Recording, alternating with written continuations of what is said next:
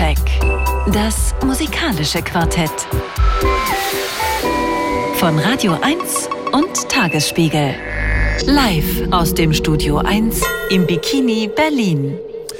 Genau so ist es. Herzlich willkommen. Schön, dass Sie da sind. Ich begrüße erstmal die Menschen, mit denen ich heute über vier neue Platten spreche. Das ist äh, Juliane Reil. Schönen guten Abend. Hallo. Hallo, guten Abend. Dann, nach langer Pause, ich weiß gar nicht warum, Simon Brauer. Schönen guten Abend. Weil Danke für die Einladung. So, so immer so viel bei Radio Bremen bist. ja, da ist man so, verbringt man die meiste Zeit ja im Zug. Radio Bremen, der Ort, an dem Loriot erfunden wurde fürs Fernsehen. Ne? Genau, genau. Vergessen. Der Beat Club. Richtig. All diese Dinge. Du kennst dich aus. Ich kenne mich aus, deswegen sitze ich auch hier. Kai Müller. Hallo. Von unserem Medienpartner, dem Tagesspiel. Ja, Andreas Müller ist mein Name. Es geht heute um neue Platten von Kelila, Robert Forster. Ähm, wir haben Yola Tango und das Freie Orchester. Am Anfang aber erstmal Musik von jemandem, der gestorben ist im Alter von 94 Jahren. Eigentlich kein Alter, wie ich finde. aber ähm, jemand hat geschrieben heute, This is really the day the music died. Bert Bacharach ist nämlich von uns gegangen.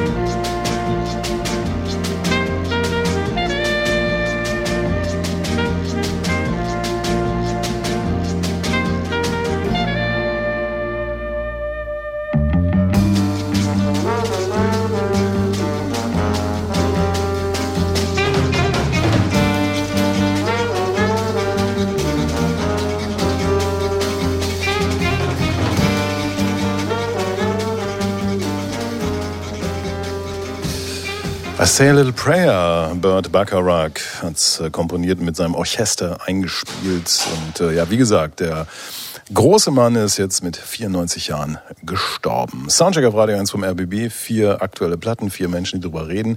Wir fangen gleich an mit ähm, dem ersten Album in dieser Sendung. Das kommt von Robert Forster und heißt The Candle and the Flame. Simon Brauer, bitte. Ja, Robert Forster ist ja bekannt geworden mit seiner Band The Go-Betweens. Die haben sich Ende der 70er in Brisbane, Australien gegründet, sind nach London gegangen, um da Rockstars oder Popstars zu werden. Hätte auch klappen können mit so einem Sound, wie ihn da in den 80ern auch die Smiths gemacht haben und R.E.M. so ungefähr. Bisschen Wave, bisschen Punk, Pop, ein bisschen laut, mal melancholisch, immer irgendwie smart. Der große Durchbruch der kam nie. Es gab aber immer gute Kritiken für die Alben und einen treuen Fankreis.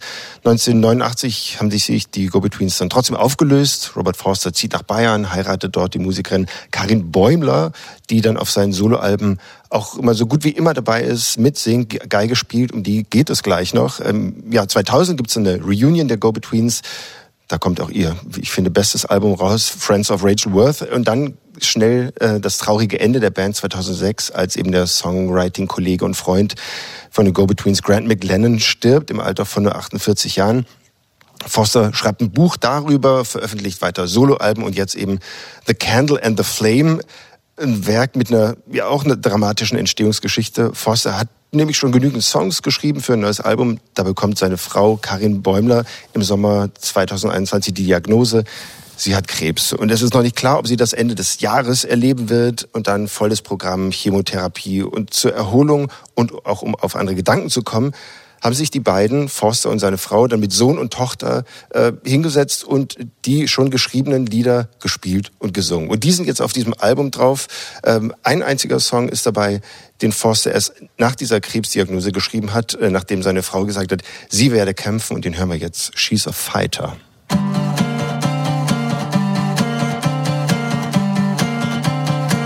She's a fighter.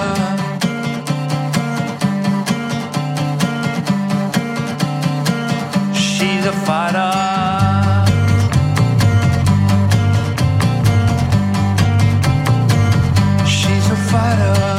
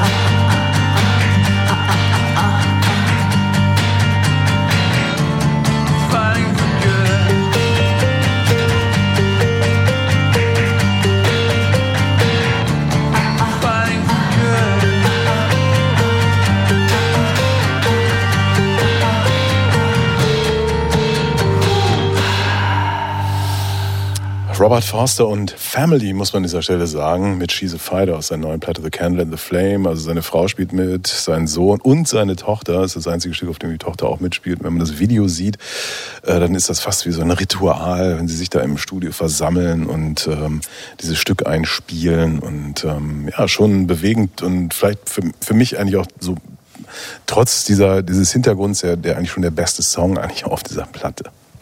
Aber gut. Das finde ich gar nicht. Ah, okay. ich finde das schon. Ja, ich ja. finde ihn auch toll natürlich. Ich, ich finde auch die Szene wahnsinnig toll und es geht hier um pure Todesangst und äh, äh, die ist in Musik gegossen. Man erkennt sofort auch das Konzept des Albums, ja, dass es sozusagen ja um zwei Arten von Feuer geht, ja, einmal die lodernde Flamme, die jetzt in diesem Song besungen wurde, aber natürlich auch das Kerzenlicht, ja, und wann werden Kerzen entzündet? Wenn jemand gestorben ist. Äh, aber man könnte auch sagen, na ja, Kerzen stehen auch für ein relativ biederes bürgerliches Leben, in dem sich Robert Foster natürlich auch eingerichtet hatte. Und viele seiner Songs äh, erzählen genau davon. Also wenn man so will, von einem Leben im Kerzenschein. Alles ist super und alles läuft gut. Und wenn ich sage, das ist nicht mein Lieblingssong, dann, weil ich den jetzt folgenden, auf dem Album folgenden, viel besser finde, wo er nämlich eigentlich seine Ehe 32-jährige Ehe rekapituliert. Und das ist ein so schöner äh, Liebessong, ohne diese lodernde Flamme einer sozusagen gerade erst begonnenen Liebe, sondern mit diesem Vertrauen, dass da jemand ist, auf den man sich verlassen kann. Das ist, und das musikalisch brillant eingefangen. Aber das Album ist ja auch eine große Liebeserklärung an seine Frau. Also das ist eine Deutung, auch wenn die meisten Songs oder ich glaube außer, außer diesem Teil, genau, vor, vor der Erkrankung entstanden worden sind. Vor dem Hintergrund der Erkrankung bekommen die nochmal eine ganz andere Bedeutung. Aber ich finde tatsächlich a Fighter ein unheimlich starkes Stück und herausragend, so das auch als Eröffnungsstück zu nehmen, weil ich es interessant finde, dass da eine Familie zusammenkommt und die Dringlichkeit, die man hört, eine Dringlichkeit, die anscheinend nicht nur Jugend haben kann, sondern eben eine Familienkonstellation in der Situation, diese Diagnose zu haben und nicht zu wissen, wie geht das Ganze eigentlich aus für uns als Familie. Da hört man äh, Wut, Verzweiflung, Angst und dieses mantrahafte, fieberhafte, klaustrophobische Rockriff und dann fängt der Sohn auch noch an, auf so einem Einkaufswagen eine wilde Perkussion drauf zu, drauf zu schlagen. Also das hat äh, eine Dringlichkeit, die eben auf Platte gebannt werden musste. Das fand ich beeindruckend. Uns ist vom Songwriting her ja auch der mutigste Song, Song würde ich sagen, weil, weil er da beschlossen hat, zwei Textzeilen müssen reichen. Mhm. Und die reichen vollkommen bei diesem Stück. Ja, ich meine, er wird jetzt 66 dieses Jahr. Ich hatte kürzlich mit ihm gesprochen und dachte auch so, meine Güte, äh, ist ja schon, man merkt so ein bisschen das Alter, wobei 66 eigentlich kein Alter ist und so. Und ich fand interessant im Vorfeld, wie, also das britische Mojo Magazine hatte, glaube ich, eine vierseitige Geschichte, also ein vierseitiges Interview mit ihm. Rolling Stone natürlich, Mike Brüggemeier als sozusagen äh, Papst der Kirche von äh, Robert Forster in Deutschland und so weiter und so fort. Also ein Rieseninteresse, wobei die letzte Platte noch gar nicht so lange her ist. Ähm, ja, fand ich ganz interessant. Ich, das, das, das Ding ist natürlich, Go-Betweens hätten vielleicht groß werden sollen müssen, wie auch immer, es hat nie geklappt, warum auch immer. Und auch Forster ist ja für mich so ein Künstler, der, der macht also seine Songs, aber es ist eben auch ganz oft, finde ich, ich denke, ja, ja, das ist okay, aber ist das jetzt also du hast eben äh, Juliane von Dringlichkeit gesprochen mhm. und so ist natürlich auch so ein Begriff. Aber ähm, es ist, äh, ich, ich, ich weiß nicht, also irgendwie diese Songschmiedekunst ist, ist dann vielleicht auch nicht so die, die allererste Liga.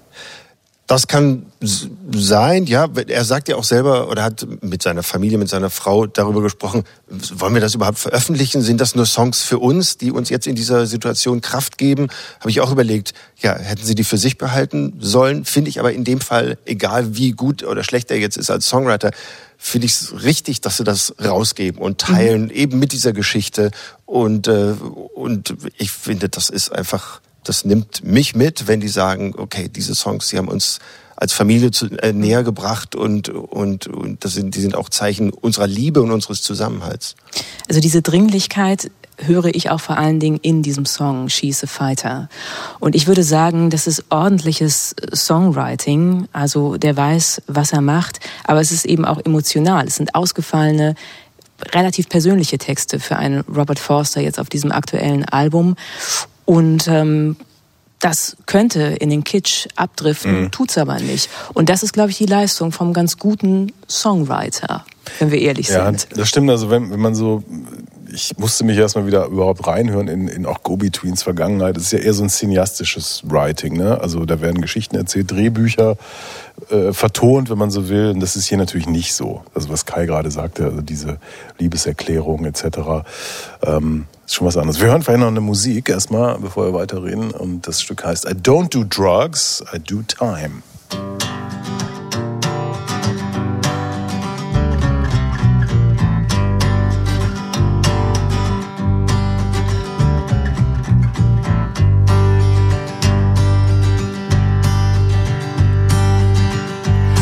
two drugs at a time.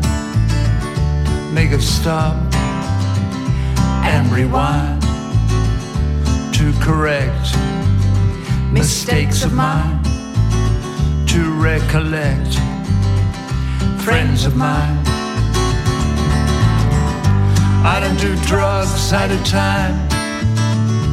Make a stop and look ahead. See what's coming round the bend. What to avoid and what to blend.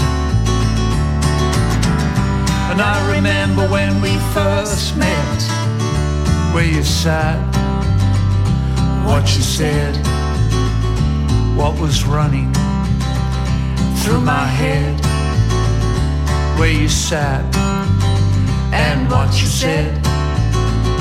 And though my eyes are clear, I've been traveling miles from here.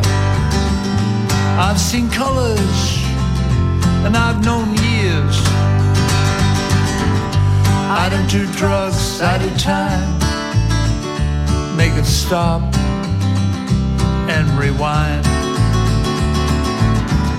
And I remember when we first met, where you sat and what you said.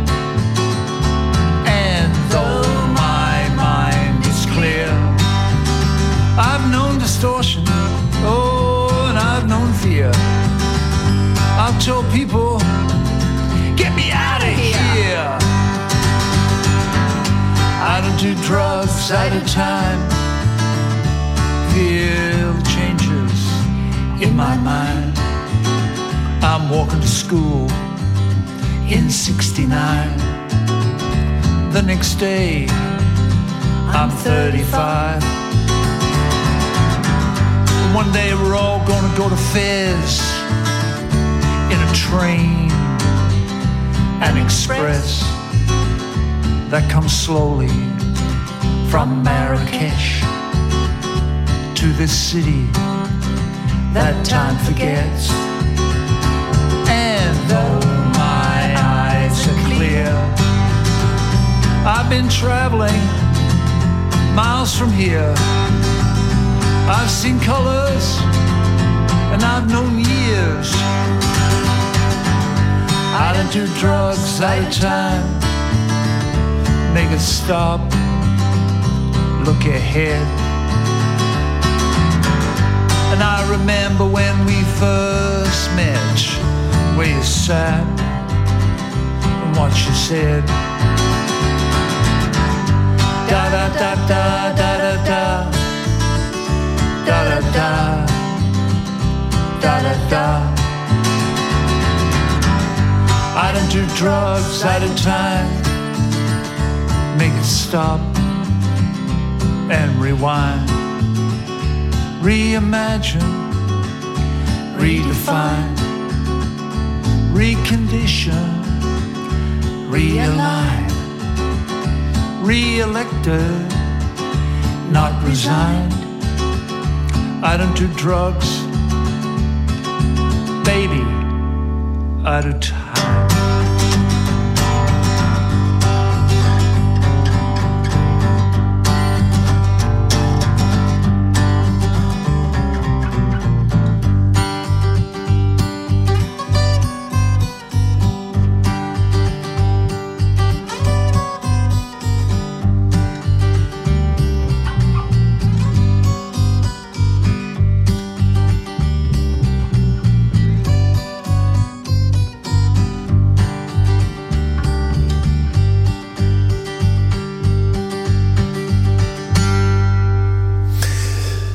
I don't do drugs, I do time. Robert Forster aus seiner Platte The Candle and the Flame. Ja, das ist so ein Song, das ist natürlich ein well-crafted, country-esker Song. Ähm, mit einem ganz lustigen Titel und auch so einer Botschaft und so.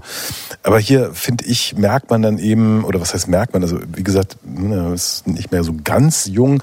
Und was mir an dieser Platte oft so ein bisschen fehlt, ist so diese, eine richtige Performance. Also so, so wirklich so ein, es gibt immer wieder so Momente, wo ich denke, das ist jetzt, ah, da hätte ein Produzent gesagt, nee, komm, die Zeile bitte jetzt nochmal so oder ähm, das ist ja es ist es, es, es erfasst mich nicht so richtig und es hat dann aber auch nicht so eine Altersqualität, wo man dann sagen würde, ja, es ist ja toll, dass er das noch hinkriegt. Dafür müsste er noch mal zehn Jahre älter sein. Also ich weiß nicht, wie klar ist, was ich meine. Also das ist okay, aber eben nicht wirklich so, yeah. Kann ich verstehen, aber ein Produzent war ja in dem Sinne nicht dabei. Ja, eben. ne, weil sie ja die Sessions aufgenommen haben, während äh, die, die Frau erkrankt ist, haben sie das ja gemacht als Familie, um sich über Wasser zu halten. Und je nachdem, wie viel sie Kraft sie hatte, konnte man lesen, sind sie einmal oder zweimal im Monat zusammengekommen, mhm. um Musik zu machen. Ich finde aber das Beiläufige oder auch das Ungeschliffene, es passt in dieses Konzept. Und das heißt nicht, dass ich, ich finde, das ist ein, es ist ordentlich, es ist ein ordentliches Album. Ja, klar, natürlich. Die Frage ist halt, wir reden über jemanden, der viel größer hätte sein können, als mhm. er geworden ist. Und das ist natürlich irgendwie so ein, so ein Generalton, ja, der, ähm, der natürlich die Frage an jedes Album richtet, hm, warum ist das jetzt vielleicht wieder nicht so groß? Ich meine, es finden sich, wie gesagt, wahnsinnig schöne Ansätze daran, die dann immer wieder so einfach auch smart sind, wie du gesagt hast, Simon, und vielleicht zu smart. Also vielleicht ist die Smartness, nämlich tolle Zeilen für einen komplexen Gefühlszusammenhang zu finden, äh, natürlich auch immer der Ausweg, der sozusagen ihn, ihn schützt, ja, und, und dann die, die Musik aber auch wiederum schließt, ja, also nicht, nicht offen genug und auch nicht äh, mitreißend genug macht. Also ich es gibt eine Zeile, über die komme ich quasi nicht hinweg, wo er dann einmal sagt, ja, Zeit ist wichtig, aber wichtiger als die Zeit ist Timing. Denn ohne sie endet eine Geschichte da habe ich gedacht, wow, das ist ein so hammer Gedanke, äh, der natürlich auf seine eigene Kunst gemünzt ist. Ja, äh, äh, solange solange er sozusagen diese Musik, ja, die aus Timing besteht oder aus, nicht aus Time, sondern aus Timing besteht, ja, kann er eben halt die Geschichte aufhalten. Und das ist kein, wie gesagt, natürlich überhaupt kein dummer Gedanke, ja, aber ähm, dafür strahlt die die die Musik dann nicht so nicht so sehr. Vielleicht kommt noch am Ende dieses Albums kommt ein Song, den ich auch bemerkenswert finde. Da beschreibt er nämlich sein jugendliches Ich, sein sozusagen jugendliches australisches Ich, das in Brisbane aufwächst, ja, als Kind und und und er hat mehrere Brüder und so weiter und erzählt dann im Prinzip, äh, dass er eine glückliche, völlig ja völlig glückliche Jugend verlebt hat. Also seine Kunst ist nicht im Schmerz geboren oder auch nicht mal in dem Wunsch, sich von irgendwas abgrenzen zu wollen. Ja, äh, diese Quelle für äh, Inspiration, die steht ihm nicht offen. Und nun aber hat er diesen Schmerz quasi direkt in seinem Leben drin. Ja, äh, das finde ich wahnsinnig interessant, weil äh, es natürlich was mit ihm macht. Die Songs sind viel karger und spontaner als als man das so äh, von ihm kennt. Aber äh, das große Problem, nämlich wie ein eigentlich immer glücklicher Mensch, ja, Klar, der musste auch mit Verlusten umgehen und so weiter und die Karriere ist nicht, aber trotzdem, ein eigentlich glücklicher Mensch muss, steht jetzt vor der größten Aufgabe, äh, ja, die er zu bewältigen hat. Und vielleicht reicht genau in diesem Augenblick Musik nicht aus. Das würde ich mir aber, glaube ich, nicht anmaßen, ob wir das wissen, wie glücklich äh, oder ähm, ausbalanciert dieser Mensch ist. Also ich glaube, wie du sagtest, die Karriere ähm, ist sicherlich ein dauerndes äh, immer Anlaufen gewesen, so großes Potenzial, aber mit den Go-Betweens aber immer dran vorbei geschrammt. Also äh, das half auch nichts, dass sie mit REM irgendwie unterwegs waren, die selbst große Fans waren. Die Go-Betweens haben es irgendwie nicht geschafft. Und dann diese Konstellation eben mit McLennan, äh, seinem kongenialen Partner bei den Go-Betweens, der eben ein unheimliches, wichtiges musikalisches Gegenüber war, den er verloren hat, hat er auch in seiner Autobiografie Grant and I drüber äh, gesprochen. Jetzt Karin Bäumler, seine Frau, die danach eben sowieso seine Lebenspartnerin, aber danach auch umso wichtiger in musikalischer Hinsicht als Widerpart wurde. Und jetzt erlebt er das. Also ob er nicht auch Krisen erlebt hat äh, zuvor, ich glaube, dass darüber können wir jetzt nur mutmaßen.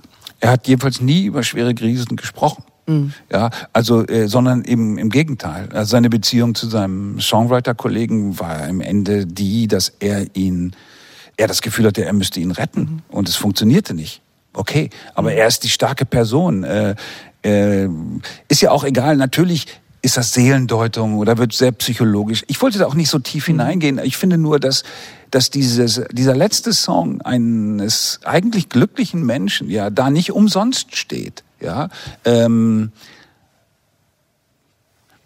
ja. Ich weiß nicht, ist er das? Nee. Glücklich? Nee, der den Song, Song, den wir jetzt hören, äh, nee, nee, ist ein anderer. Ist einer der wenigen, äh, um deine Kritik äh, anzuschließen, Andreas, finde ich auch, ein Produzent hätte geholfen, weil der hm. eben gehörte Song mit, äh, ne, ich nehme keine Droge, ich nehme mir Zeit. Er hat sich zu viel Zeit genommen. Der Song hätte 30 Sekunden kürzer sein können. ja. Und es hätte auch hier und da mal doch ein bisschen mehr Schlagzeug und ein bisschen hm. alles kompakter gut getan. War in dem Fall aber einfach nicht wichtig in der Situation.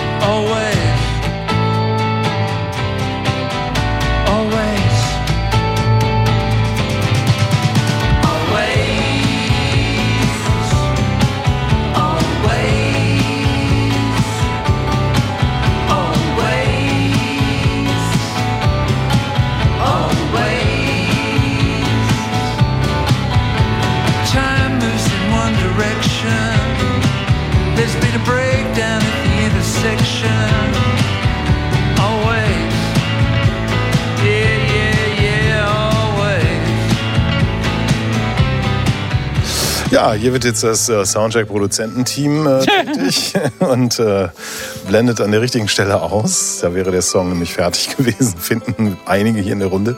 Always Robert Forster aus seiner Platte The Candle and the Flame und das ist die Wertung. Geht in Ordnung, geht in Ordnung, geht in Ordnung. Hit. Hit kam von Simon Brauer. Muss ich es nochmal erklären? Nein, Soundcheck. Das musikalische Quartett. Von Radio 1 und Tagesspiegel. Live aus dem Studio 1 im Bikini Berlin. Ja, wir kommen zu einer weiteren äh, Platte und ich bin war völlig erstaunt, dass es erst die zweite ist. Das hat mich total überrascht von Kilila. Raven, bitteschön, Juliane Reil. Cut for Me, das war das erste Lebenszeichen von Kilella. Das Mixtape mit 13 Songs, bei denen sich wirklich so ein ruhiger, hypnotischer Gesang über düsteren Dance-Tracks ausbreitet. Das erschien 2013 und seitdem gilt die Sängerin als die amerikanische Hoffnung des R&B. Ihr Debütalbum Take Me Apart, das folgte vier Jahre später. Damals war Kelela Mitte 30, eine junge schwarze queere Frau, die sich nicht verbiegen lassen wollte und auch nicht sagen lassen wollte, wie sie klingen sollte. Und nach dem Erfolg dieses ersten Albums, da dauerte es tatsächlich etwas. Ähm, es kam etwas dazwischen. Kelela litt unter einer Schreibblockade, die sie allerdings 2020 überwinden konnte. Sie ging nach Berlin und arbeitete hier mit internationalen Produzenten aus dem Club-Kontext zusammen, unter anderem mit dem Produzenten LSD XOXO, ähm, auch er einer der jungen gehypten Acts, die mit R&B Elektro-Hybrid-Sounds arbeiten. Und so entstand das Album Raven, das heute erschienen ist. Ein auskomponiertes Album mit direkten Übergängen wie in der Clubmusik. Es gibt viele Stimmungs- und Tempowechsel, aber auch Passagen ohne Drums. Ein zutiefst immersives Erlebnis, das man laut hören sollte und das zwischen Garage, Two-Step, Jungle, Breakbeat und noch viel mehr hin und her springt und letztendlich den schwarzen queeren Wurzeln der Dance-Musik der Dance Music Tribut zollt. Das hat auch Beyoncé im letzten Jahr mit ihrem Album Renaissance getan. Raven ist allerdings keine ausgelassene globale Party, sondern eine intime Feier der Selbstverortung einer schwarzen queeren Frau mit Understatement. Und ähm, auch wenn sie anders ist als die Musik von ähm, Beyoncé, bewegt diese Musik den Körper und zwar durch sanfte, subtile Verführung, wie hier bei Happy Ending. Too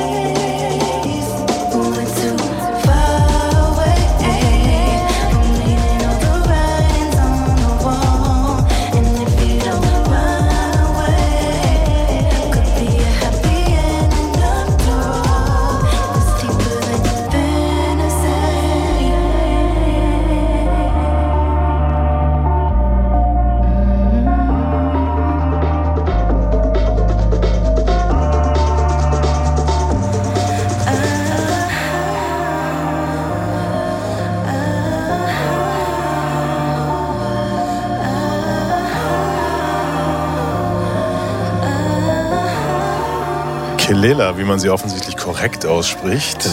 So Juliana Reisers mhm. mit äh, Happy Ending aus ihrer Platte Raven.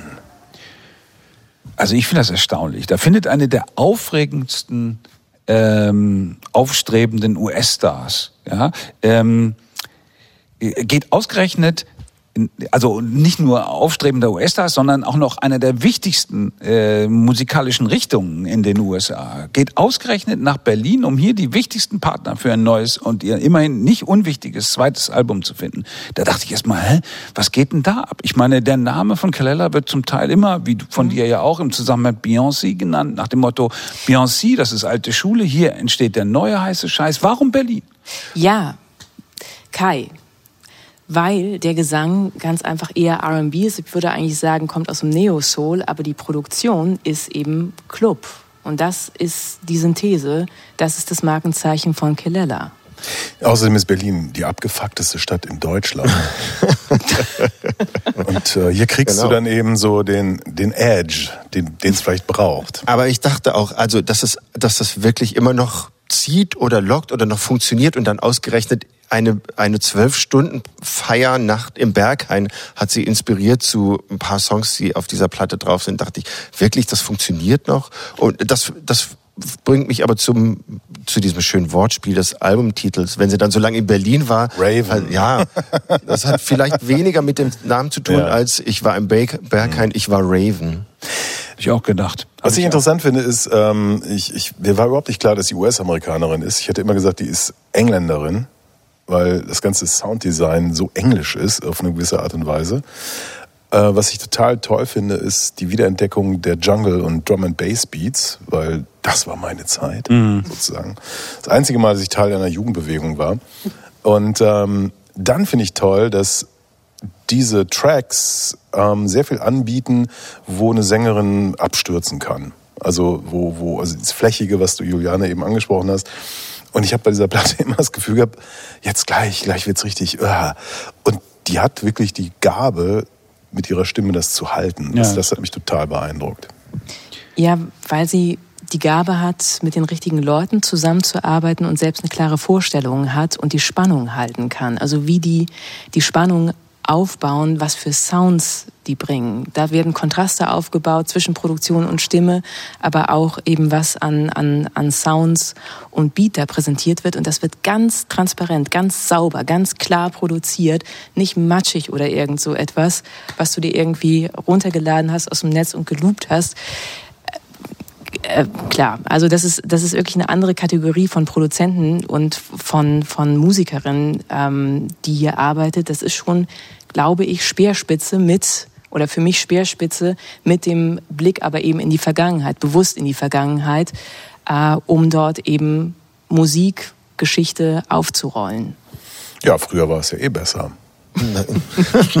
das waren, sind die wenigen Momente auf diesem Album, wo ich dachte, oh, warum jetzt? Das war alles so futuristisch und, und ihre Stimme, die so äh, über allem schwebt und alles trägt und mich total äh, beeindruckt hat. Alles so elegant und die Balladen finde ich noch viel schöner als die, die Dance-Nummern.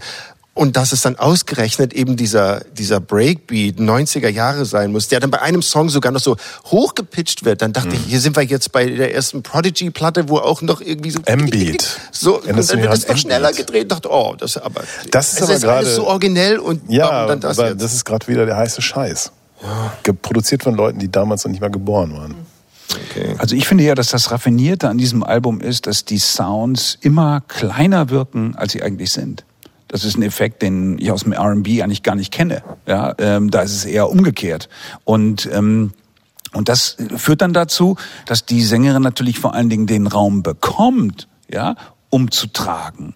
Ich meine, denn das, was sie hier erzählt, ist eigentlich ich will jetzt nicht sagen, dass es belanglos ist, aber es sind so die üblichen äh, ja, Liebesschmonzetten und romantischen Betrachtungen, zum Teil im Nachtleben angesiedelt, aber meistens geht es darum, dass sie jemanden äh, an ihrer Seite haben will mhm. und ihn die ganze Zeit ansingt. Ja, so. Ähm, das aber mit ja mit einer einer ja, großen Coolness und so weiter und vor allen Dingen dann mit einer Persönlichkeit, die sich eben halt in diesem Fall nicht gegen Effekte durchsetzen muss. Ich meine, ihr reitet so auf diesem Drum and Bass Beat rum, der ist mir beim ersten Mal, oder beim ersten dreimal hören gar nicht richtig aufgefallen. Ich fand dieses Album sehr viel reduzierter als noch das davor und glaube auch, dass das, dass das ein Ziel verfolgt, ja, äh, um halt den Soul wieder mehr spürbar zu machen in einer ansonsten total durchkonfektionierten Branche. Warum Kelela niemals einen Grammy bekommen wird, klären wir nach dem nächsten Song. Ja.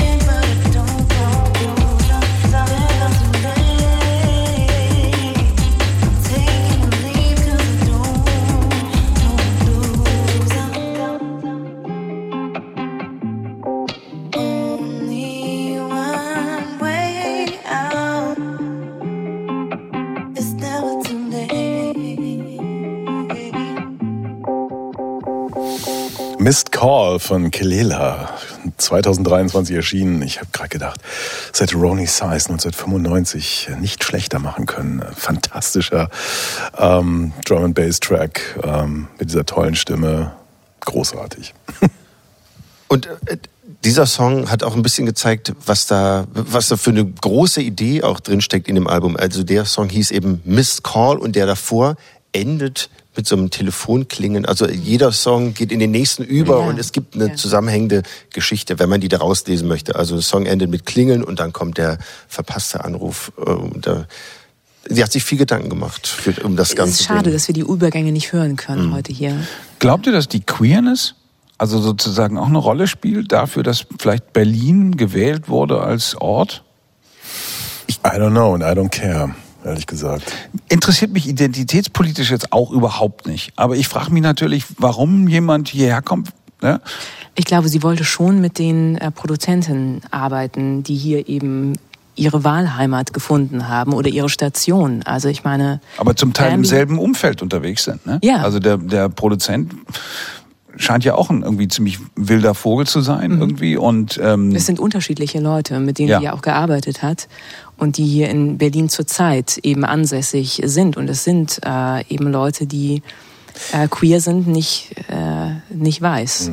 Also Genau. ich habe ja eben äh, vor dem Song gesagt, warum wird sie nie einen Grammy bekommen, anders als Beyoncé.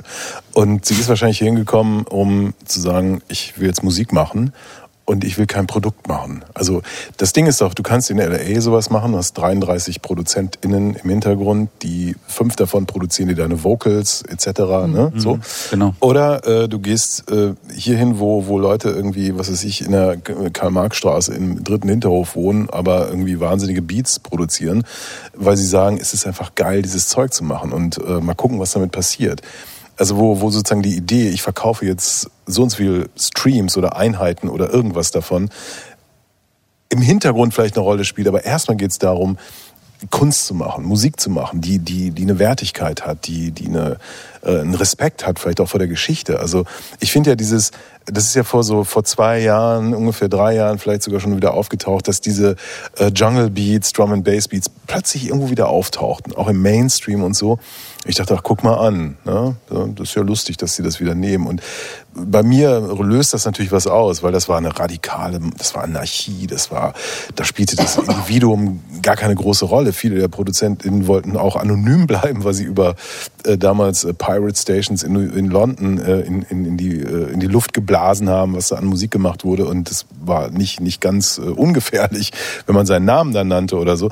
Und das finde ich ja alles so wieder. Und ich finde auch diese Autorität, die ja, die ja nicht so wie so muskulös, athletisch wie bei Beyoncé daherkommt, sondern äh, Eleganz fiel hier, glaube ich, schon mal eben so als Wort. Ne? Das, das ist schon, das ist schon sehr delikat. Gefällt mir sehr gut. Also es ist natürlich auch glaubwürdiger, weil letztendlich diese Dance Music oder auch eben die Selbstverordnung als, als ähm, Person of Color, die queer ist, das sind ähm, Themen einfach bei äh, Kelela und das ist von, von Anfang an in der Form hat sie das, hat sie das deutlich gemacht. Ähm, Ja, so fast sich selbst und auch im Umfeld so eine Art Dogma auferlegt. Also wenn ihr mit mir arbeiten wollt, müsst ihr mich verstehen, müsst ihr eure Hausaufgaben machen. Lernt was, wenn ihr es nicht eh schon gelernt habt. Und dann finden wir zusammen, dann wisst ihr, was mich bewegt und dann können wir, finden wir zusammen musikalisch. Ein Produkt ist es natürlich immer und trotzdem in der Popmusik. Also ja, man verkauft ähm, eine Botschaft und ähm, ich weiß, es ist, ist müßig und wir, ihr wollt, glaube ich, auch nicht mehr über Beyoncé sprechen, aber natürlich haben beide Alben ihre Berechtigung. Die sind, ich glaube, Kelela sagt auch, es ist wichtig, dass so ein Album wie Beyoncés letztes Jahr rausgekommen ist, um eben eine Aufmerksamkeit zu bekommen. Und das ist ja einfach auch eine wahnsinnig wichtige weibliche Sprecherin der Black Community, so nehme ich sie wahr, Beyoncé. Ähm, es sind unterschiedliche Zugänge, ganz einfach. Ähm, dieses Thema äh, zu, zu bearbeiten, würde ich sagen. Dance Music als Black Music und da in die, in die schwarze Musikgeschichte zu gehen und das auch zurückzuerobern und sich selbst zu verorten. Klar.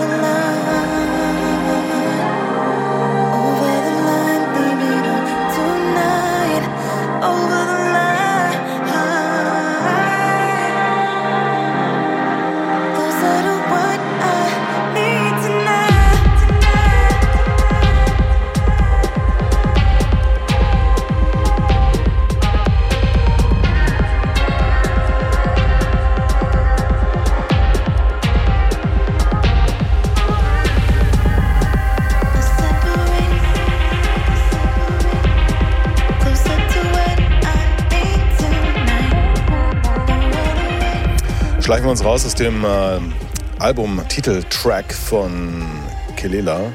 Raven haben wir gerade gehört. Das ist die Wertung. Hit.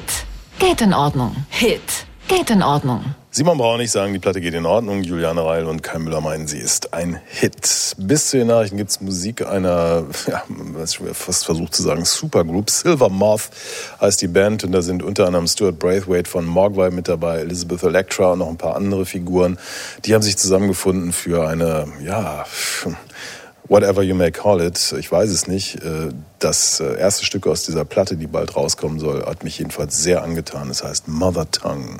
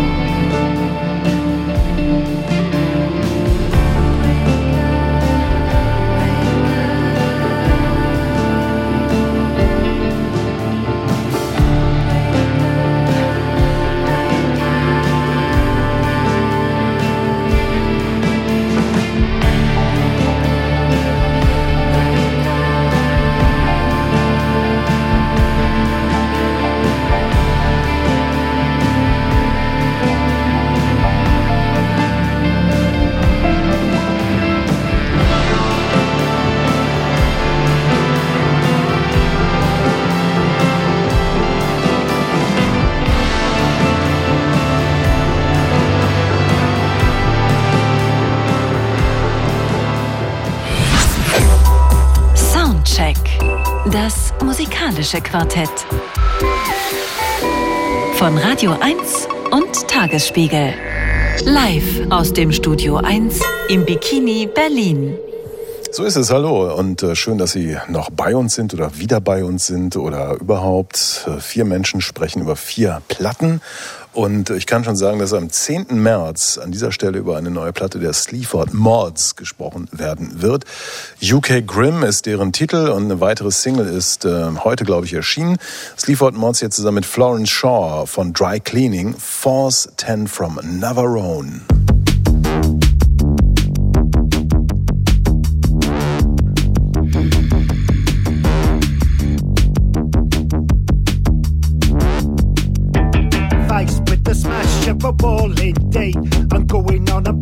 In the morning to me. I'm losing in the end and I've gone too far. Force 10 from Navarone is a shot by dart. Cause we never aimed it in the box of isolation.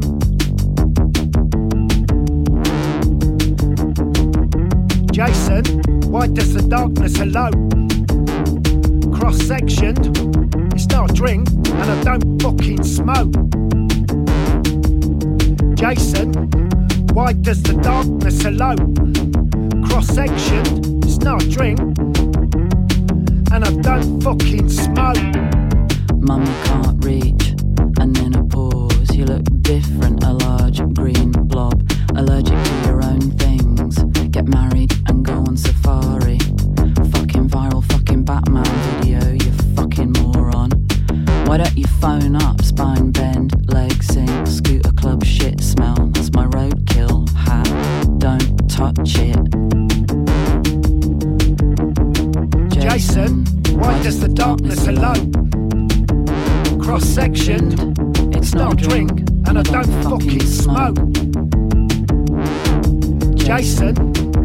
why does the darkness alone?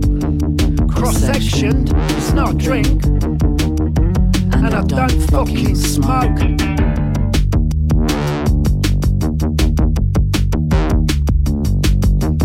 Instinct is on, it's a meat to our bones. So hang on to the cable car, force 10 from Navarone. Free sip your balls and keep your gun up around your neck. Force 10 from a contract, he still believes it's not dead. But it is.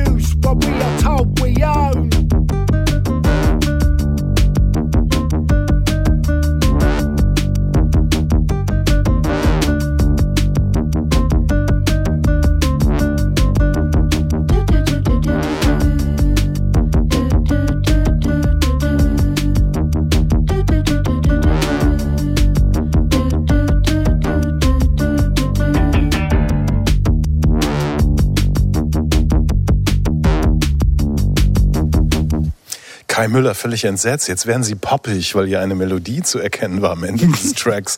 Force 10 from Navarone, die Steve Mods zusammen mit Florence Shaw.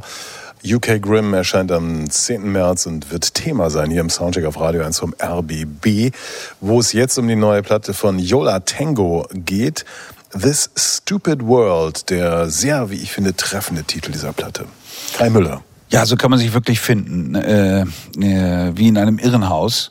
Äh, aber dazu kommen wir später. Vielleicht zur Orientierung, wer Yola Tango ist. Also man kann es ganz kurz machen und sagen, das ist eine Indie-Institution aus den USA, gegründet vor fast 40 Jahren, also 1984 und dann auch noch in dem unseligen Ort Hoboken in New Jersey. Und sie gibt es wunderlicherweise immer noch. Äh, das mag allerdings damit zusammenhängen, dass Kern dieses äh, Trios das Ehepaar Ira Kaplan und Georgia Hubley ist. Ähm, und die haben das musikalische Projekt ursprünglich nur so als so eine Art Nebenschauplatz ähm, neben ihren sonstigen vielen Aufgaben begonnen. Aber da sich das Paar selbst nie getrennt hat, gab es auch für sie natürlich gar keinen Grund, Yola Tango aufzugeben, zumal sie besonders hohe Ansprüche an die Band gar nicht erfüllen mussten. Denn zunächst war da das Problem, überhaupt erstmal eine stabile Besetzung zu finden. Also jahrelang hatten sie unglaubliche Mühe, einen Bassisten aufzutreiben, der auch bleiben wollte. 15 haben sie ausprobiert, bevor dann erst äh, 1992 ähm, James McNew dazu stieß und allerdings geblieben ist. Und das bis heute. Ja, ähm, der eigentümliche Yola Tang Sound äh, bildete sich auch relativ früh, muss man sagen. Ähm, damals unter Zuhilfenahme eines zweiten Gitarristen, nämlich Davis Schramm, und der half mit, so eine Art verzerrten Feedback-Lärm zu entwickeln, der allerdings von einer überempfindlichen Männerstimme, nämlich dem Gesang Ira Kaplans, konterkariert wird. Früh bediente sich die Band auch Folk-Elementen, aber stilistisch legte sie sich eigentlich nie fest und sie schien ständig von extrem disparaten Impulsen angetrieben zu sein. Roh, laut und eigensinnig und dann schon im nächsten Moment wieder sehr romantisch und spröde bis zur Zerbrechlichkeit. Die dafür die passende Form zu finden, das sollte das ewige Thema von Yola Tango werden. Erstmals gelang ihnen das 1993 mit ihrem Album Painful und ähm, dann 1997 noch mal besser äh, mit ihrem, wie ich finde, Meisterwerk I Can Hear the Heart Beating as One, wo sie unfähig sich auf eine musikalische Richtung zu einigen, einfach sämtliche Richtungen auf einmal einschlugen. Das hat aber auch leider nur dieses eine Mal wirklich gut funktioniert, denn ähm, wie gesagt, sie sind eine ziemlich widersprüchliche Truppe und ähm, mit ihrem jetzt nun 17. Album The Stupid World ergibt sich wieder das Problem, tja, was ist das eigentlich, was wir hier hören? Ich meine, bei einer so langen Karriere ist es natürlich so, dass es kreativere und weniger kreative Phasen gibt, ausgereiftere und manche, die nur so hingewerkelt sind oder obskure Sonderinteressen verfolgen. Und einige der vielen Alben, die die Band aufgenommen hat, folgen genau diesen Sonderinteressen. Mir scheint allerdings, dass The Stupid World zur besseren Kategorie zählt, denn es schöpft seine Kraft aus der Auseinandersetzung mit Zeit, mit Vergänglichkeit auch. Und das macht es ziemlich stark.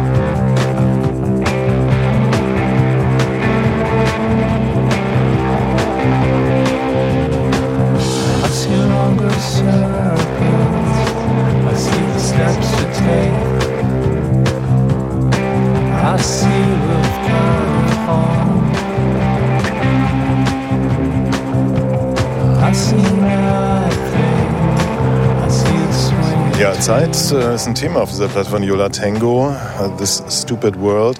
Wir schleichen uns daraus aus Sinatra Drive Breakdown. Ähm, Das ist nämlich ein bisschen länger noch, dieses Stück. Und du sagst Hoboken. Unplatz. Also, entschuldige mal, wer ist denn, wer kommt denn aus Hoboken, New Jersey? Wenn nicht? Hä? Ja, Frank ich bin Sinatra. Trivial Frank Sinatra. Frank Sinatra. Ja, gut. Ja, und? Was ja und? Er hat dann gleich rüber gemacht. Und in, in New York hat er es dann auf, auf seinem Weg irgendwie Das ist gependelt, glaube ich. Unglaublich. Er ist nicht gependelt. Du bist aus Hoboken schneller in Manhattan als von Brooklyn in, in aber egal. Ja, das stimmt. So. Naja. War damals auch eine ziemlich angesagte Zeit, aber ich meine, man hört ja auch ganz deutlich noch, ne, die, ja, die sozusagen Ursprungsklänge jetzt Ja. hier wieder in diesem, in diesem Lied. Ist ja eine fast wie ein Faszinosum. Ne? Also wenn man fast 40 Jahre unterwegs, Kai, du hast es eben gesagt, ich weiß nicht, wie viele Platten, es sind über 20. Der Wikipedia-Eintrag, jedenfalls der deutsche, ist sehr übersichtlich. Es sind irgendwie, es ist ein, ein so ein Blog, der nicht sehr lang ist. Und äh, das ist natürlich so eine Band, die in Deutschland über so, so Underground-Magazine wie Specs zum Beispiel sehr befördert wurde. Das ist schon lange, lange her. Ähm, das hatte man irgendwie dann toll zu finden. Und die waren dann irgendwie immer da. Oh, Yola Tango, ja, neues Album, komm, jetzt nehmen wir einen Soundcheck oder irgendwie so, ne? Ähm, jetzt muss ich aber sagen, ich habe ich zum ersten Mal seit Jahren wieder eine Yola Tango Platte gehört mit, mit großem Vergnügen, in weiten Teilen jedenfalls, weil ähm, der Titel This Stupid World ja auch in einem Song dann eben auch umgesetzt einfach auch das beschreibt. Also es ist stampft teilweise extrem primitiv daher und äh, keine Ahnung, was die da erzählen und so. Ich bin froh, dass der Folk ziemlich rausgedrängt wurde. Er findet natürlich immer noch statt, aber wo ich so denke, so ja, hier ist er mal wieder der legendäre Sound von New York, auch wenn er in, in New Jersey vielleicht entstanden ist. Ja, ich finde das interessant. Mich erreicht das überhaupt gar nicht. Mhm. Ich finde die Platte nicht so gut. Mhm. Also viel Lärm, viel äh, Verzerrung, viel Stimme hinter einer ähm, Gitarrenfeedback, so wie man das von Yola Tango eben kennt. Die können auch nur so klingen, wie sie eben klingen. Äh, und mich stört, dass das nicht stört. Also oh. ich kann das im Hintergrund anhaben. Das ist für mich ambient und ähm, hat nicht irgendwie etwas Störendes oder Provozierendes. Ich finde das relativ einschläfernd. Oh. Aber gerade das Stück, das wir gehört haben, der, der Song, der das Album auch eröffnet, ich finde, die, die Gitarre, die konnte ich, die kann ich nicht weghören. Der fängt an, also mit diesem Krautrock-Beat und dann lärmt diese Gitarre mich an. Ich denke, okay, hier muss ich wohl mal zuhören. Und dann, äh, für mich lohnt sich das auch. Mhm. also das Zuhören. Und, und das ist für mich der Sound, der, der die Band schon immer so besonders gemacht hat, eben der Lärm und gleichzeitig das Zärtliche, das da drin steckt. Oder das Schläfrige. Ach nee, schläfrig, na gut, aber das ist jetzt, das sind ja nur Nuancen, sind die eigentlich jetzt nicht, ja, würde ich sagen. Es ist übrigens so, man, man denkt natürlich immer, oh wow, Stupid World und überhaupt diese ganze Indie-Kultur ist ja so, ist ja so eine rebellische Kultur, denkt man immer. Ja, aber in ihrer New Yorker und auch New Jersey Spielart ist sie das eigentlich überhaupt nicht. Äh, ähm, es geht gar nicht so sehr um Auflehnung und irgendwas schlimm finden. Also, dass die Welt schlimm ist, ja, hat bei äh, in der Interpretation äh, Ira Kaplans eigentlich damit zu tun, äh, dass wir sie verlassen müssen, dass wir sterben werden. Also das nach dem Motto, warum sind wir in dieser verrückten Welt, ja, äh, oder wenn wir sie dann wieder aufgeben müssen. Also sie ist sozusagen äh, das Schönste, was ich habe, ja, aber auch das, was mich umbringt. Und in diesem Zwiespalt, ja, ähm, wird hier dieses Thema verhandelt. Äh, und das spricht natürlich sehr für einen intellektuellen Ansatz, den sie natürlich immer schon in ihrer wahnsinnigen Kunstverliebtheit verfolgt haben.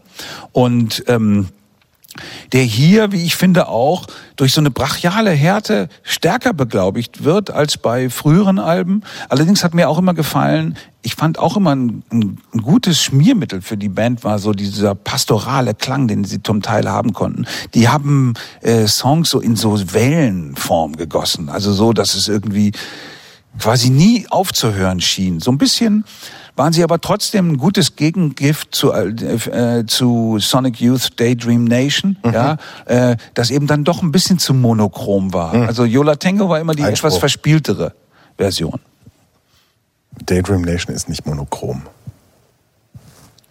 Nee, ich finde es ja auch ein absolutes Meisterwerk. Ich kann da gar nichts Schlechtes zu sagen, aber sie, man, irgendwann ist man in so einer Sonic Youth Klammerung und kommt da nicht mehr raus, weil es so perfekt ist.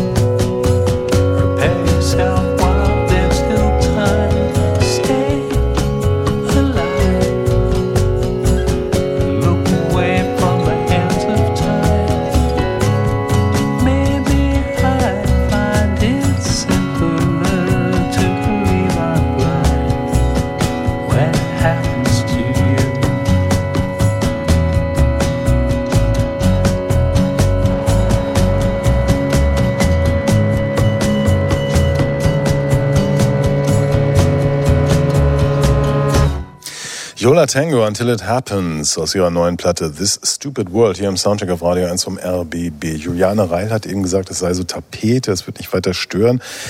Finde ich interessant. Also ich weiß nicht, hörst du sonst eher so, so Death. Metal den ganzen Tag oder Free Jazz? Weil das ist doch zum Beispiel so ein Stück, was, was Ja, gut, was doch diese die- klassische Ja, ich, ist- Sonic wenn man- Youth New York Qualität hat, dass es kritzelt, kratzelt irgendwo so ein bisschen, in, Ja, bisschen das zu ist diesem einer der zwei Schluss. Songs, ne? Ach so, einer der okay. zwei Songs auf dem Album. Den zweiten Song, der heraussticht, den hören wir gleich auch noch. Also das sind, finde ich, die beiden besten Stücke, die, also das eine, das wir gerade gehört Mhm. haben und was jetzt gleich noch kommt. Nö, also Yola ja, ist für mich halt ähm, Sonic Youth ohne Kim Gordon. Nicht so interessant, muss ich euch sagen.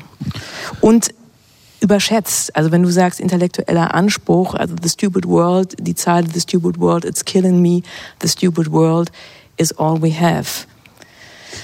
Ja, Ja, ich finde ja nicht, dass sie überschätzt sind, weil sie gar nicht so hoch im Kurs stehen. Ja, sie sind nur eine ja, Institution. die stehen jetzt höher im Kurs. Ne? Also ich meine, wenn man sagt Indie-Rock, das war auch zu der Zeit, als sie rauskam, eben in den 80ern, Ende der 80er, in den 90ern, das war nicht so hip wie das, Ja. was wir unter Indie-Rock heute verstehen und sagen irgendwie, ja, das ist irgendwie cool, weil es auch damals Bands gab, Alternative Rock, die bei Majors waren und die gut spielen konnten. Aber du weißt ja, äh, Juliane, wenn die Sonne der Indie-Kultur niedrig steht, werfen, werfen selbst Yola Tango lange Schatten. Ja, das ist auch so. Das ist jetzt, glaube ich, die Situation. Ne? Also nenn mir, Mhm. ich kenne, also außerhalb von England, äh, wo ja dann eher der Post-Punk gefeiert wird oder so, aber ich kenne momentan nichts aus diesem, was wir als ältere Mhm. Menschen Indie-Rock bezeichnen würden, interessante Bands derzeit.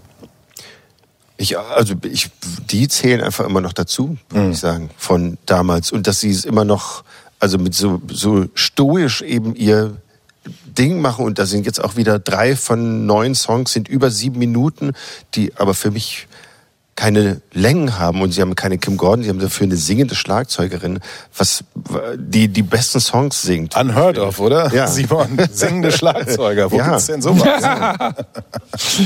okay, Mehr wir, davon. Wir hören jetzt noch äh, den anderen Song, Following Juliane Reil, mit dem interessanten äh, Titel Celestine. Was, was, was heißt denn das? Keine Ahnung, Okay. weiß ich nicht. Ich will nicht alles googeln.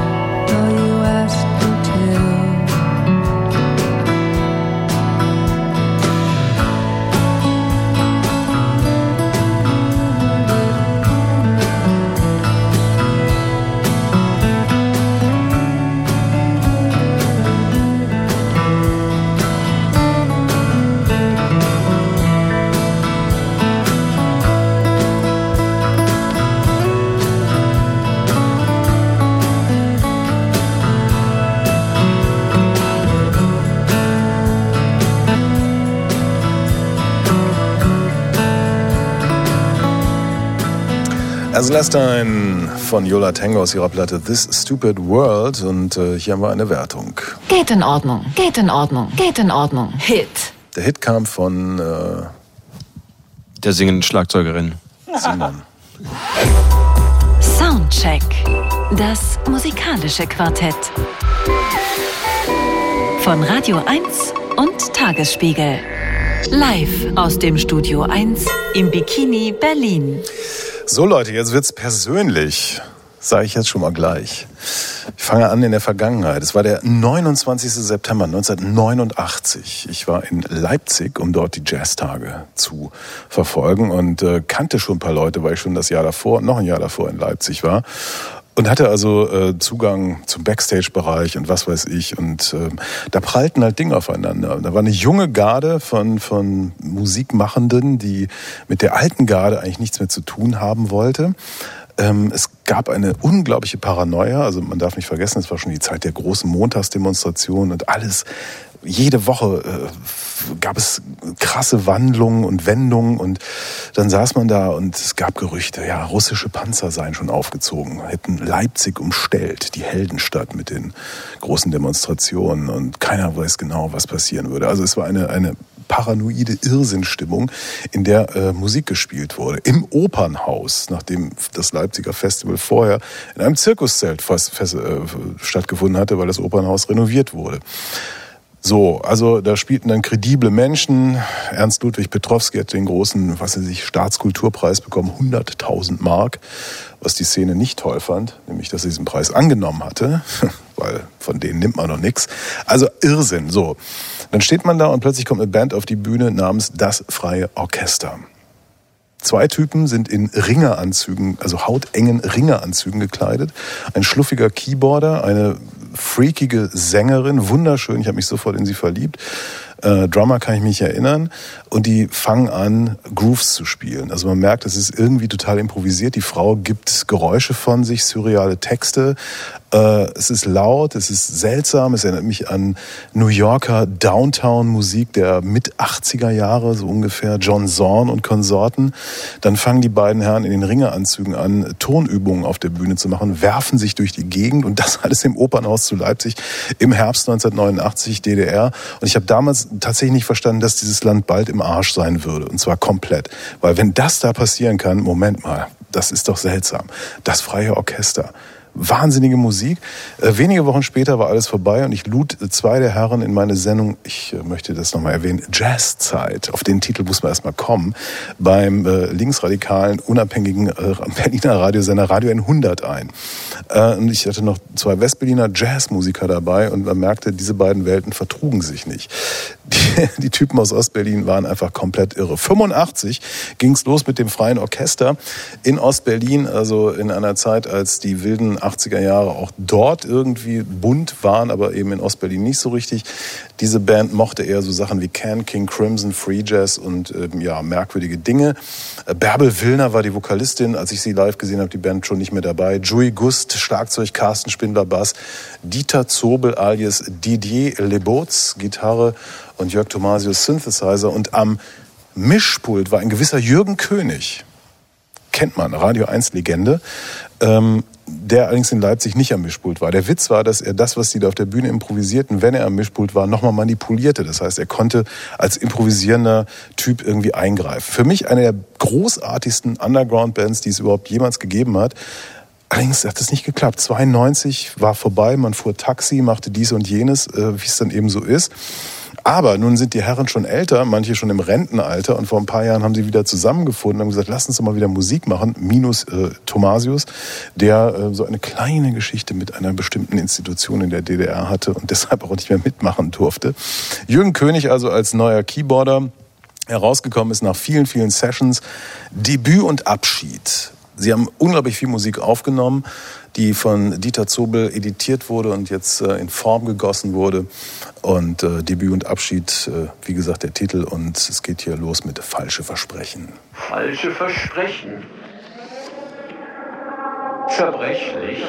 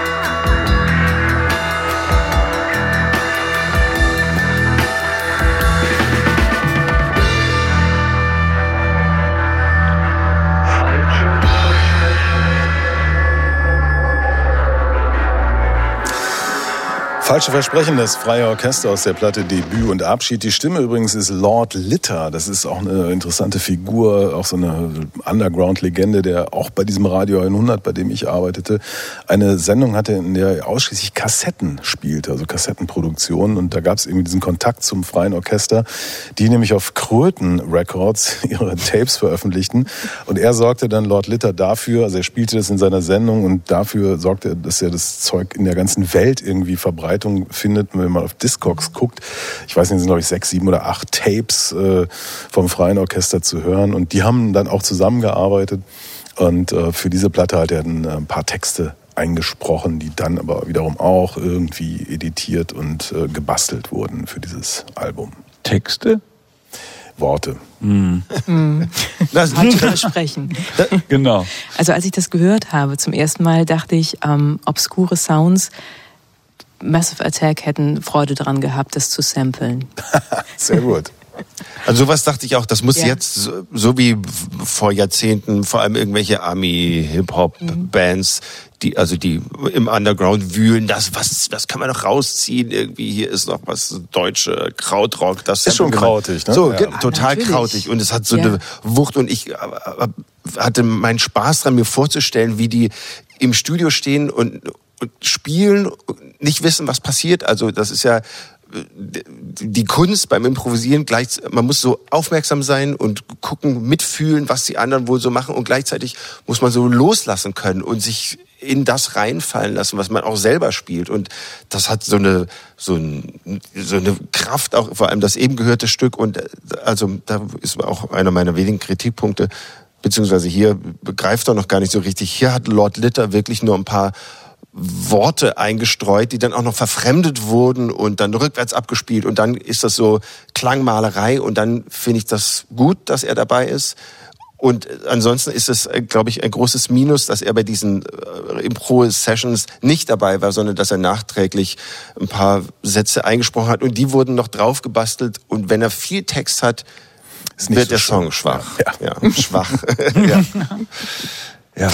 Nein, aber es klingt, ähm, ja, wie Krautrock heute klingen kann oder Amondyl, äh, Can. Ähm, und es ist einfach dieser Proto-Punk-Approach, dass ich äh, auch lange Soli und Improvisation spielen kann, auch wenn ich nicht so spiele, wie ähm, man das auf dem Konservatorium lernt, sondern das ist der Boysche Ansatz, dass man da wirklich Kreativität freien Lauf lässt und nicht sagt, ich möchte die bestehenden Strukturen nochmal rekonstruieren. Mm. Es macht Spaß, ähm, aber wahrscheinlich macht es am meisten Spaß, wenn man das eben live erlebt, weil das ist improvisierte mhm. Musik. Ich habe mich immer, ich fragte mich jetzt beim Hören dieser Platte auch immer so, das ist so irrsinnig krautig und auch kauzig natürlich. Es ist so deutsch, ja. Warum? Ich meine, das ist, das ist die Musik, ja, die um uns herum niemand hinkriegt. Ja, ich meine, die ist so vielfach versucht, kopiert. Also es gibt ja Kopien ohne Ende. Aber so wie hier jetzt auch wieder, ne? Und das sind, das sind ja quasi Originale, wenn man so will. Ähm, die es mit, ja, natürlich die Vorbilder Can und Tangerine Dream und dann in so einer Zeitkapsel vielleicht überlebt haben. Äh, aber warum ist das so deutsch? Verstehst du? Das ist das, was ich mich da die ganze Zeit frage. Warum kriegen nur wir das so? Warum schaffen nur wir das, sozusagen eine Musik interessant zu finden, bei der das Experiment so viel viel wichtiger ist als zum Beispiel eine Melodie oder sowas. Weißt du? Also, äh, Weil es groovt, aber nicht swingt. Weil es groovt, aber nicht swingt. Ja, das ist interessant. Also ich, äh, äh, Jürgen hatte mir vor, ich weiß nicht, wie lange das her ist, erste Sachen mal vorgespielt. Ich will auch noch erwähnen, dass, es, dass er auch Videos gemacht hat zu einigen der Tracks, die sich wirklich anzuschauen lohnt. Also auf YouTube findet man die Sachen, die sind richtig, richtig gut. Und mein erster Gedanke war, also erstmal, ich war wirklich so richtig gerührt, weil ich dachte so, fuck, nach all den Jahrzehnten kommen sie jetzt doch nochmal zusammen. So, und dann habe ich das erste, was ich zu ihm gesagt habe, ist, macht eine dreiwöchige Tournee nach Japan. Ihr seid doch jetzt fast alle im Rentenalter oder im Rentenalter. Ja. Das kriegt ihr hin. Die Japaner werden euch auf Händen tragen, weil das ist der authentische Scheiß. Ja, Kein, genau. Keiner spielt das heute so und ja, klappt wohl nicht. Weil es ja auch schon programmatisch im, im, Info quasi zu lesen ist, ähm, ist Debüt und Abschied. Also es ist, sie wollen das live nicht reproduzieren, keine Ahnung. Äh, und überhaupt. Und ich denke, warum gibt es eigentlich diese ganzen Bands, die die so groß waren, gut sind, aber die es nie geschafft haben. Also wo wir fast wieder am Anfang der Sendung bei Robert Forster und den Go-Betweens sind, natürlich auf einer ganz anderen Ebene. Ja, sehr interessant auch, dass ähm, Dieter Zobel bekannt war für seine selbstgebauten Klangerzeuger, also den Metallic Noise Masturbator, Wooden Orgasm oder Falalaika. Äh, das folgende Stück ist wahrscheinlich auch nach dem ähm, Masophon, was es auch gibt, benannt, nämlich wir hören jetzt Masophonie.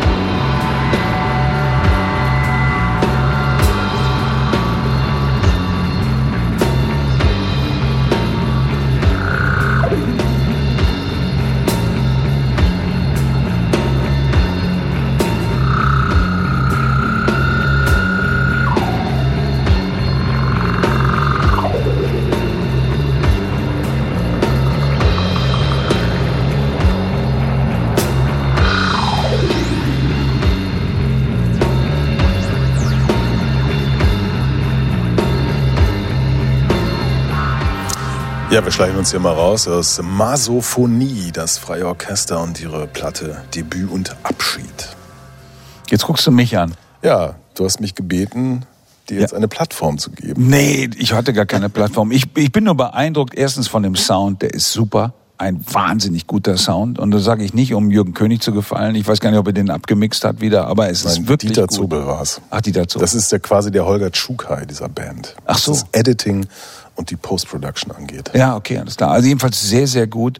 Ähm, und natürlich ist, ist dieser radikale äh, Ansatz auch beeindruckend. Äh, tatsächlich immer, wenn es dann plötzlich um Texte geht, denke ich so, oh nee, vergett, das ist Kasperle-Theater, will ich nicht haben. Also das hat mich schon bei dem Opener falsch versprechen. Da wird nämlich so eine Bedeutung in diese Musik hineingelegt, ja, die, die funktioniert da nicht. Also weil das Schöne an diesem Krautrock-Ding ist ja, dass Leute, die offenbar ähm, ähm, sagen wir so, mal eher ein, ein unterentwickeltes Verhältnis ja, zur Musik, äh, zur Musikalität haben, plötzlich absolut spirituelle Dimensionen erreichen. Ja, wie gesagt, es ist eine Musik, die, die äh, von Anfang an, ohne, jetzt nicht nur in diesem Fall beim Freien Orchester, sondern bei Can äh, und diesen ganzen Säulenheiligen des Krautrock, immer ohne Melodie auskommt. Ich meine, das muss man, das ist, warum? Weil das Experiment oder was man da immer noch sonst so suchte, irgendwie immer wichtiger war. Ja, was auch immer das ist. Es hat aber immer eine spirituelle Qualität. Du hörst dir das an und denkst so irgendwann so, wow, jetzt bin ich nicht mehr da, wo ich eben noch war. Das ist irgendwie, das, das verändert einen. Das ist spannend, weil es, ich habe gerade heute eine E-Mail bekommen äh, von einem englischen äh, äh, Reissue-Ding, so einem Laden, die sagen, wir, wir veröffentlichen jetzt äh, total heiß äh, zwei Clusteralben, Zuckerzeit und die andere habe ich vergessen. Und das ist, wir schreiben 2023, ne? und ich finde Cluster hier also auch relativ nah, äh, Ja. was aus der Zeit an, zu dem, was das Freie Orchester macht. Und in England sind sie nach wie vor, werden sie irre, wenn, wenn so Zeug plötzlich wieder zu kriegen ist. Und du denkst so, das füllt eben nach wie vor Bedürf also Spalten der Bedürfnisse aus, die, die so viele andere Musik eben nicht ausfüllen kann, ne? weil, sie, weil sie so ungreifbar ist teilweise, weil sie so viele Fragen stellt und, und dann teilweise über den, diesen monströsen Groove dann auch wieder befriedigt oder so. Da, da ist sehr, sehr, sehr, sehr viel los. Sollten vielleicht ein paar Krötenkassetten exportiert werden. Ich weiß nicht, ob die Krötenkassetten noch im Umlauf sind. Nach keine UK? Ahnung. Also auf jeden Fall ein, ein, ein großer Schatz, der, also dass die Band sich jetzt sozusagen selbst gehoben hat als Schatz. Also Ja. für alle, die Ja. es eben aus unterschiedlichsten Gründen verpasst haben, diese Band damals zu hören. Also das, das ist ja eine große Wiederentdeckung. Und die sich da vielleicht, weiß nicht, ob die sich da jetzt selber einreihen, ob sie also müsste, könnte man ja Jürgen König mal fragen, ob er jetzt, ob er jetzt äh, das Selbstvertrauen ähm, Vertrauen oder Selbstbewusstsein hat und sagt, ja, ich, ich, ne, Ken und ich, wir sind ja jetzt eine Liga. Vor allen Dingen leben die noch alle hier in diesem Falle. Also ich, ich weiß, ich habe vor ein paar Jahren im Berghain so, ein, so, ein, ähm, so Fragmente von Faust mal live gesehen. Äh, Jacke Liebezeit sollte mitspielen, war aber krank. Also der war nicht dabei und ich habe mich total geärgert, weil ich dachte, wow, ich bin nämlich nie live gesehen und danach dann auch nicht mehr und dann war er gestorben. Und weißt du, wenn jetzt so ein, so ein cleverer Kurator daherkäme und sagt, ja, komm, wir stellen jetzt mal ins Berghain irgendwie das freie Orchester und ich weiß nicht, wen es da noch so alles gab und irgendwie so eine andere deutsche Legende und dann kommen da irgendwie tausend Leute und in irrsinniger Lautstärke wird diese Musik gefallen und wir sagen, yeah. Könnte machen, könnte passieren, könnte man machen, wird aber nicht passieren, weil irgendwie wollte ich das- sagen. Diese, wäre- diese Geschichte will nicht mehr erzählt werden. Also einerseits gehoben diesen Schatz, andererseits gleich auch wieder begraben. Ja, aber weil es eben als Live-Musik Mhm. funktioniert und weil auch dieses Album, also ich weiß nicht, ob ich das als Album bräuchte.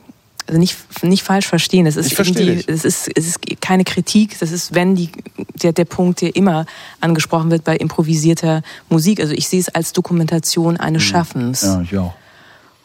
Ja. ja. Und das, nur das rechtfertigt wahrscheinlich auch diese Länge. Also, weil über eine Stunde zwanzig. Gut, das Soundcheck-Produzententeam würde sagen, Ja. ein paar Songs weniger. Ja, das stimmt. Wäre es vielleicht schöner, aber Weniger Gesang. ja. Obwohl es ja nochmal welchen gibt jetzt hier. Kein Gesang, Gespräche. Ja. Weg von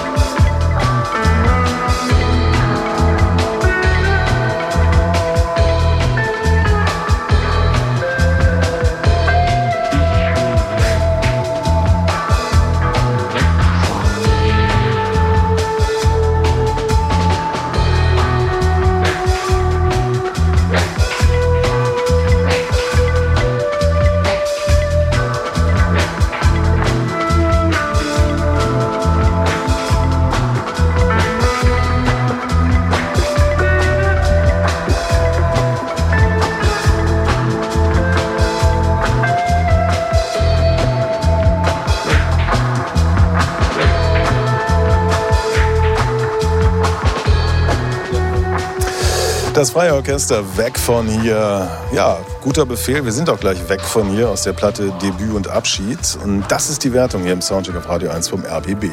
Hit. Geht in Ordnung. Hit. Geht in Ordnung.